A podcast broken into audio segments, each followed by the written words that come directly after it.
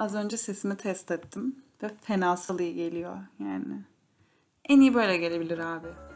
Şu an biraz sesimi dinledikçe de bana daha evvel geliyor ama yani artık hayırlısı. Ne yapıyorsun?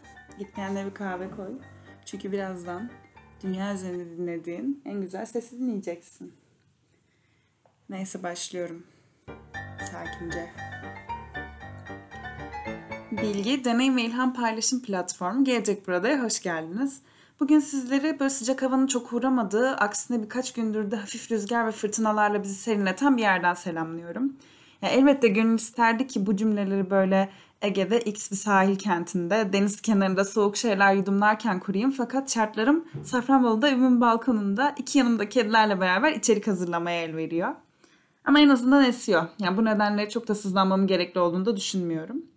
Harbiden böyle ölene kadar pozitifiz ya. Her hep böyle iyi yanından değerlendireceğiz olayları. Tamam deniz kenarında değilim ama en azından esiyor. Hani bir yerden artı bir yerden eksi, bir yerden artı bir yerden eksi.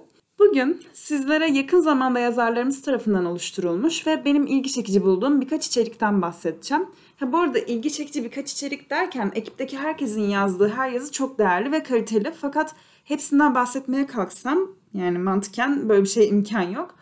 O nedenle kısıtlı vakitte size heyecanlandıracağını düşündüğüm birkaç içerik seçtim. Onlardan bahsedeceğim.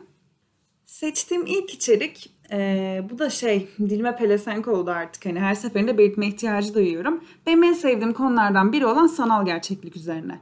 Yani sanal gerçeklik sayesinde zamanda yolculuk deneyimi.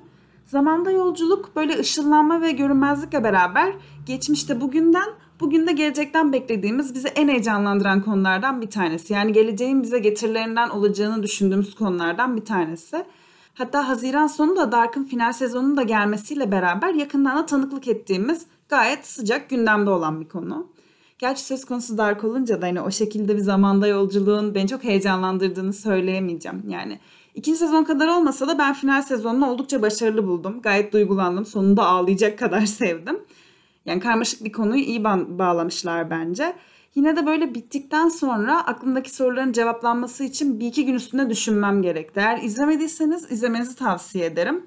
Hani böyle çok gurme, böyle çok kıyıda köşede kalmış bir öneri değil ama hani ne bileyim belki duymamışsınızdır. İşte Almancaydı kulağımı tırmaladı izleyemedim diyorsunuzdur veya çok popülerleşti. Herkes bahsediyor hani ne kadar iyi olabilirdi diye düşünüyorsunuzdur. Hani bunları arkada bırakıp bir şans vermenizi mutlaka öneririm. İşte bu zamanda yolculuk konusunu sanal gerçeklikle sağlamak isteyen Lucas Builds the Future isimli YouTuber da bir yıl boyunca hayatını Spectacles 3 ile kayda almış ve sonrasında da VR teknolojisini kullanarak geçmişe yolculuk yapmayı başarmış. En azından öyle yaptığını iddia ediyor çektiği videoda. Yani tabii tabii ki de yaptığı şey e, geçmişe yolculuk değil ama geçmiş anılarına sanal gerçeklik kullanarak dahil olmuş ve bu da bir nevi bence zamanda yolculuk sayılır. Lucas sanal gerçeklik kullanmadan önce yani sanal gerçekliği hiç işin içine katmadan önce kayıt önce kayıt oluşturması gerektiğine karar vermiş ve bir yıl boyunca sürecek bir dünya turuna çıkıyor. Hatta bu turdaki ilk varış noktası da İstanbul'muş. Ve bu şekilde çıktığı dünya turunda bir yılda yaklaşık 7 terabaytlık falan video kaydı elde ediyor. Kayıt süreci bittikten sonra da artık işin diğer kısmı devreye giriyor. Yani sanal gerçekliği de katmaya başlıyor. Lucas burada 3 adımlı bir yol izlemiş. İlk adımında bir kontrol paneli oluşturmak. Hani her zaman makinesinde olduğu gibi gideceğiniz tarihi veya gideceğiniz zamanla alakalı bir şeyleri belirlemek, seçebilmek için, önemli detayları belirleyebilmek için kullanılacak bir kontrol paneline ihtiyacınız var. Ve Lucas da bunun için 3 boyutlu işte böyle düğmeleri falan olan ışıklı klasik bir panel tasarlıyor. Yani öyle çok bir numarası ekstra bir özelliği olmayan ama gayet konsepte uygun bir panel tasarlıyor. İkinci adımda ana bulucu adını verdiği bir araç oluşturmak. Yani bir sene boyunca sonuçta dünya turu yapmış. Bir sene boyunca gezmiş ve bu bir sene boyunca çektiği videoları içeren 7 terabaytlık bir veri bulutu var, arşivi var. Yani bu kalabalığın içinde gitmek istediğiniz anı öyle şak diye bulmak pek de kolay değil. İşte bunun için de çektiği videoların ne zaman çekildiğine dair bilgi sahibi olması gerekiyor. Bunlar da metadatalarda mevcut. Yani videonun hangi tarihte, kaçta, hangi formatta çekildiği gibi bilgiler metadatalarda gizleniyor. Hatta burada da başına bir tarihsizlik gelmiş. Bunlar hep spoiler oluyor ama artık yapacak bir şey yok. Yine de izleyin çok keyifli bir video. Bu bilgileri kategorize etmek için videoları kontrol ediyor ama bir bakıyor yani bahsettiğim met- metaveriler silinmiş yok. Tabii büyük bir şok geçiriyor. Hani düşünsenize ilginç bir projeniz var. Vaktinizi paranızı harcayarak büyük bir efor sarf ederek dünya turuna çıkıyorsunuz bir sene boyunca. Hani bu sırada pek çok zorlukla karşılaşıyorsunuz. Muhafaza etmeniz gereken pek çok ekipmanınız var. İşte taşıdığınız hard disk sayısı gittikçe artıyor. Yani bir senelik emeğiniz çöp olmak değil ama yani yapmak istediğiniz şey oldukça zora giriyor. Sonra bir umutla Snapchat takımından mail atmış. E, Merve'ler yok olmamış yani gizli tutularak depolanıyormuş zaten uygulamada. Gerçekten benden dinlemek yerine videoyu izlemenizi isterdim. Zaten linkini de mutlaka ekleyeceğim. Oradan izlemesi daha heyecanlı oluyor. Her ne kadar biraz şu an bilgi sahibi olsanız da yani yarım saatlik bir videoyu ben birkaç dakika içerisinde özetlemeye çalışıyorum sonuçta. Şimdi neyimiz var? Kontrol panelimiz tamam. Anı bulucu konusunda maceralı da olsa hallettik. Geriye en son zaman makinesi efekti vermek kalıyor. Yani sonuçta VR kullanırken zamanda yolculuk yapmış gibi hissetmezsiniz. Yani klasik bir VR kullanımında. Hani sanki bir başlık ya da kamera sayesinde eski anılarınıza şöyle bir göz atıyormuş gibi hissedersiniz. Yani zaten olan şey bu ama oluşturulmak istenen konsepti elde etmek için böyle Harry Potter'daki gibi falan etkileyici bir geçiş efektine ihtiyacımız var. İşte Lucas Harry Potter, Minority Report ve Portal oyunundaki efektlerin bir karışımını yapıyor ve zaman makinesinin son elementini de böyle tamamlıyor. Kontrol paneli tamam, ana bulucu tamam ve en sonunda o is vermek istediği zaman makinesi efektini de tamamlıyor. Ve ortaya oldukça eğlenceli, izlemesi bile çok keyifli olan bir iş çıkıyor. Kendisi de gelecekte bunun çok işe yarayacağını yani çok keyif, bunun sayesinde çok keyifli anlar yaşanabileceğini söylemiş videoda. Hani mesela biz şimdi annemizin babamızın bize eski tip kasetlere kaydettiği böyle el kameralarının atalarıyla çekilmiş görüntüleri izliyoruz. Ama bu tip bir düzenekle ileride çocuğunuzla hayatınızda yaşadığınız anıları yani her, her anı değil ama en azından önemli anıları kaydetmeye değer gördüğünüz anıları bizzat sanki yaşıyormuş gibi izletme şansına sahip olabilirsiniz. Yani oldukça tatlı bir video yarım saati falan böyle kahvaltı izlerken açın karşınızda izleyin oldukça keyif alırsınız. Hatta Türkçe altyazı desteği yoktu bu videonun. Yani Türkçe altyazısı yoktu. Hasan kanalla iletişime geçti. Çevirisini falan yaptı. Şu an Türkçe altyazısı da mevcut. Umarım izlersiniz ve keyif alırsınız. Ayrıca altyazı konusunda da öneri veya geri dönüş yapmak isteyenler sosyal ağlarımız üzerinden bizimle iletişime geçebilirler. İkinci içeriğimizde yine oldukça eğlenceli ve uçuk bir konu. Hani böyle sanki siteye girmişim de hani ne şu an mümkün değil, neyi yapmak daha zor bakıp da içerikleri seçmişim gibi görünüyor ama gerçekten öyle bir amacım yoktu. Şimdi biz Gelecek Burada ekibi olarak size gelip bu uzay yolculuğu teklif etseydik ve araç olarak da bildiğimiz hepimizin gayet en az bir kere gördüğü hani fotoğraftan bile olsa sıcak hava balonlarını kullanacağımı söyleseydik tepkiniz ne olurdu? Yani bu zamana kadar dünyayı pek çok farklı şekilde görme imkanına sahip olmuş olabilirsiniz ama uzay turizmi çok farklı bir şey. Yani uzay turizmi bize olabilecek en uzak açıdan hem bütün hem de büyüleyici bir şekilde dünyaya bakma fırsatı tanıyor. Space Perspective isimli bir startup bunu ortaya atan. Spaceship Neptune isimli bir uzay aracı var. Yani daha doğrusu tasarladıkları bir uzay aracı var. Size 100 bin feet yükseklikte uzayın karanlığını ve dünyanın gizemlerini keşfetmeniz için uzay turları sunuyorlar. Zaten kendi açıklamalarına da dayandırdıkları gibi yani kendileri de söyledikleri gibi onların açıklamasına dayanarak söylüyorum bunu. İşletmenin amacı imkan bulan tüm insanların dünyaya uzaydan bir astronotun baktığı gibi görme fırsatına sahip olabilmesi. Yani dışarıdan uzaydan dünyaya baktıklarında yaşanan astronotların yaşadığı o genel bakış etkisini hissettirdiklerini yolcularına sunmayı vaat ediyorlar. 6 saatlik bir yolculuk. 6 saat içinde olsa stratosferden dünyayı izleme imkanına sahip oluyorsunuz. Ee, uzay aracının içinde 200 metre yüksekliğindeki hidrojen dolu bir balonla 2 saat boyunca böyle yavaş yavaş yavaş 30 bin küsür metre bir yüksekliğe ulaşıyorsunuz. Zaten hani bu 30 bin metre yüksekliğe ulaşabilmek için geçecek süre 2 saat. Yani yükselme 2 saat sürüyor. İniş süresi de 2 saat alçalma süresi.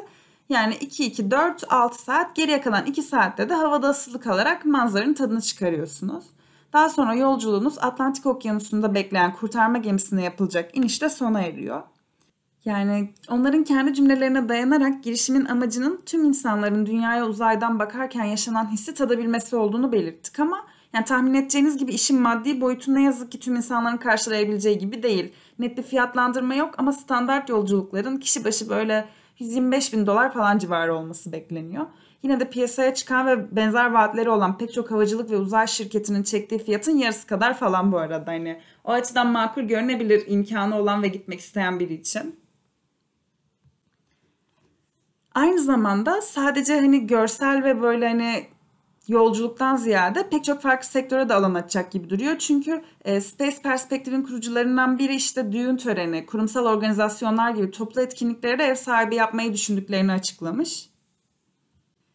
Bir bakıyorsunuz kuzeniniz uzayda evleniyor. Bir bakıyorsunuz şirketiniz sizin için bir etkinlik düzenlemiş. İşte yine dünyayı izliyorsunuz aynı anda falan. Bayağı keyifli olabilir. Yani zaten geleceği giderek dünyadan taşıyoruz aslında. Böyle SpaceX, Mars'ta kolonileşme projeleri falan derken böyle uzaylı ve dış gezegenlerle daha fazla haşır neşir olmaya başladık. Giderek daha büyük hayaller kurmaya başladık dünyadan uzaklaşırken. Yani imkanımız olur mu ya da ömrümüz yeter mi bilmiyorum ama umarım hepimiz bir yerden sonra böyle başka bir ülkeye seyahat etmek gibi normalleşecek bu uzay seyahatlerini deneyimleme imkanına sahip oluruz. Ya aslında böyle e, ömrümüz yeterse demek de anlamsız geliyor. Çünkü bana göre gelişen böyle yaşanan tüm gelişmeler oldukça hızlı oluyormuş gibi artık. Hani sanki evrendeki tüm bilgiye sahibiz. Sadece bir şeyleri yapmak ve geliştirmek geriye kalmış gibi geliyor. S- sadece bir şeylerin artık üstüne koyuyoruz. Temel her şeyi yaptık. Sadece geliştiriyoruz gibi geliyor. Yani tüm bunların bu kadar hızlı yaşanması ve artık yapabileceğimiz şeylerin önündeki tek engelin fizik kuralları olacak olması bana göre biraz korkutucu yani en azından bana korkutucu geliyor. Hani şey gibi böyle hayattan çok mutlu ve çok keyif alan birinin intihar haberini aldığımızda şey diye düşünürüz. E, her şey vardı çok mutluydu neden yaptı bir derdi yoktu neden öldürdü kendini gibi. Buna karşılık birileri de der ki her şeye sahipti ama hani hayatta bir amacı ve istediği bir şey kalmamıştı artık. Çünkü istediği her şeyi elde etti, yapmak istediği her şeyi yaptı. Artık hiçbir amacı kalmamıştı. İşte bu da bana bir nevi böyle şeyler benzer şeyler hissettiriyor. Yani bir yerden sonra sanki her şey tek düzeleşecekmiş gibi. Artık gördüğümüz tanık olacağımız her şeyin deneme sürümünü gördük. Hani ilkel halini gördük. Sadece bize böyle üstüne koya koya geliştirme sürecini izlemek kalmış gibi geliyor. Şey gibi işte hani televizyonun ilk icat edildiği zaman insanların neler hissettiğini ve ne kadar heyecanlandığını düşünün. Bir de e, televizyon modelleri geliştikçe, akıllı televizyonlar değiştikçe böyle evlerimizde kullanmaya başladıkça yaşadığımız duygular aynı değil bence. Yani benim için tüplü televizyonu gördüğümde yaşadığım heyecanla bir LCD'yi gördüğüm zaman yaşadığım heyecan pek de arada fark hissettirmiyor yani. Bu arada bu işte evham, bu tam evham kategorisi yani. Bana gerçekten bu konuşmayı alıp böyle kesip bizim evham kategorisine kısa bir şekilde yerleştirmek istedim direkt. Filiz'in sitede bu tarz fütüristik konuları böyle insanların endişe ve ev, evhamlarının neye dayandığından bahsettiği çok eğlenceli bir Neden Korkutuyor serisi var. Yani hem neden korkutuyor hem çok eğlenceli biraz tezat oldu ama gerçekten okuması keyifli bir seri yani. Şiddetle öneriyorum okumanızı. Vereceği keyfe ve ufuk açıcılığa ben şahsen kefilim. Neden korkutuyor dedik. Neden korkuyoruz dedik. Ve bunlardan yapay zekanın hayatımıza adapte olma sürecinde de çokça bahsediyoruz. Hani en çok neden korkutuyor? Sokaktaki en bilgisi olmayan vatandaşa bile ileride makineleşmenin ortaya getireceği işsizlik sorunu korkutuyor. Yani en konuda bilgisi olmayan insan bile gelecek robotlar işimizi elimizden alacak. Hani sorarsanız biraz açıklarsanız ilk aklına gelecek ilk panik olacağı durum budur muhtemelen.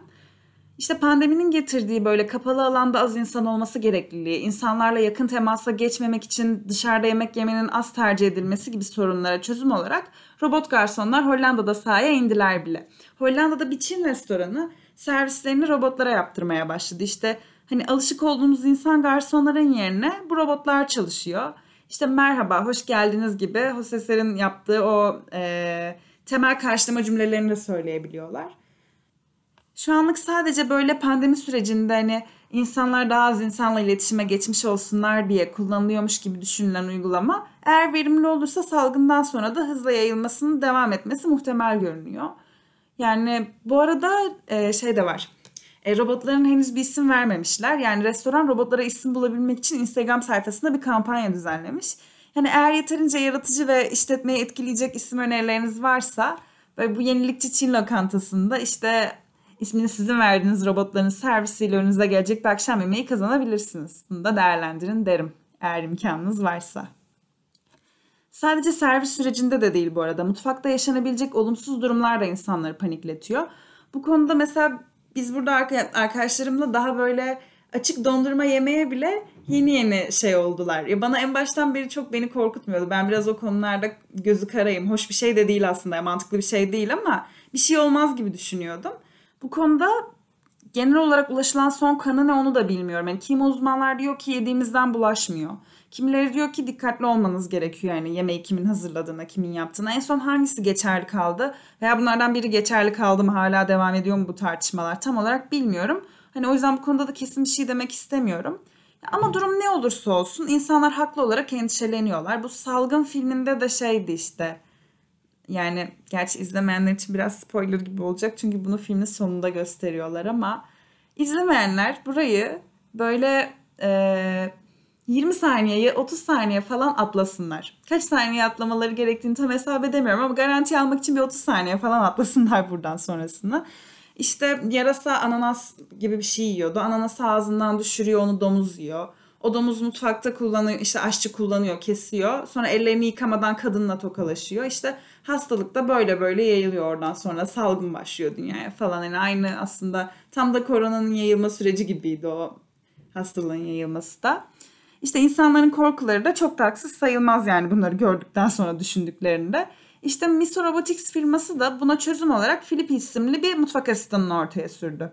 Filipi ızgara ve kızartma yapabiliyor. Bu arada robot dediğime de böyle bakmayın. Hani bildiğimiz insansı robotlardan böyle ortalıkta gezen robotlardan değil. Filipi böyle kol formunda bir robotik mutfak asistanı sadece. Hani ızgara yapabiliyor, kızartma yapabiliyor orada. Bir yere böyle sabit bir şekilde duruyor. Dirsekten kullanımı var. Ayrıca yapay zeka sayesinde de çevresini analiz ederek oradaki yemeklerin optimum pişme süresi gibi böyle yemeklere dair kararları da verebiliyor. Benim için mutfakta olabilecek en eziyetli konu olan ve her şey bittikten sonra mutfağı temizleme kısmını da başarıyla halleden bir robot. Filipin'in zaten bu otomasyon kullanarak iş yerlerinde hani e, hem maliyeti düşürmesi hem de karı yükseltmesi bekleniyor. İşte başta neden korkutuyor demiştik yani.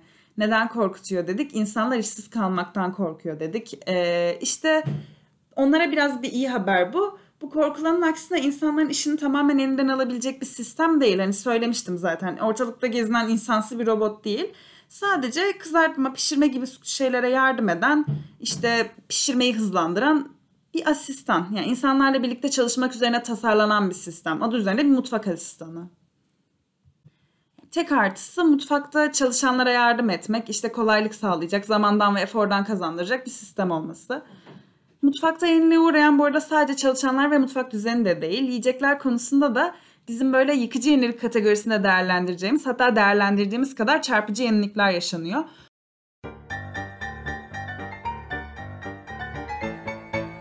Son dönemde dünya genelinde vegan beslenme çok popüler. Hani sosyal medya kullanan bir insansanız yani siz öyle beslenmiyorsanız da sosyal medya kullanan bir insansanız e, orada burada illaki görüyorsunuzdur. İşte e, bu popülerleşen beslenme biçimi hayvancılık endüstrisine karşı çıkanlar ve hayvanların çektiği acıların, gördükleri muamelenin bitmesini isteyenler tarafından benimseniyor. Bu, bu şekilde beslenmeyi benimseyen insanlar da protein alımı için hayvansal protein kaynaklarıyla eşdeğer ama hani onlardan daha farklı besin arayışlarına giriyorlar. Üç boyutlu yazıcılardan ileride neredeyse her şeyi basabileceğimize ki bu bu arada hani şimdi çok abartmak istemiyorum ama ben bu neredeyse kelimesini tamamen garanti olsun diye bıraktığım ufak bir yanılma payı sadece. Bence her şeyi de basabiliriz. Ama neredeyse diyorum ki bir garanti olsun hani bir şey olmaz falan ileride gelecek. Ne kadarını görebiliriz bilmiyorum çünkü. İşte her şeyi basabileceğimize inanıyoruz biz üç boyutlu yazıcılardan. Kullanımının yaygınlaştığı pek çok alan var zaten şu ana kadar mevcut ama artık üç boyutlu yazıcılar gıda endüstrisinin taleplerine cevap vermeye başladı. Aslında bu yeni bir gelişme değil. 2018 senesinde uzayda ilk defa üç boyutlu biftek üretilmiş ama e, tek bifteğin üretilmesinin 3 hafta sürmesi gibi sıkıntılardan dolayı seri üretime geçme, geçilmesi söz konusu olmamış yani o öyle kapanmış kalmış. Bugünlerde de İsrail'li bir girişim Redefim Meat bitki bazlı bifteğini 3 boyutlu yazıcılarla seri üretime geçirmeyi planladığını açıkladı.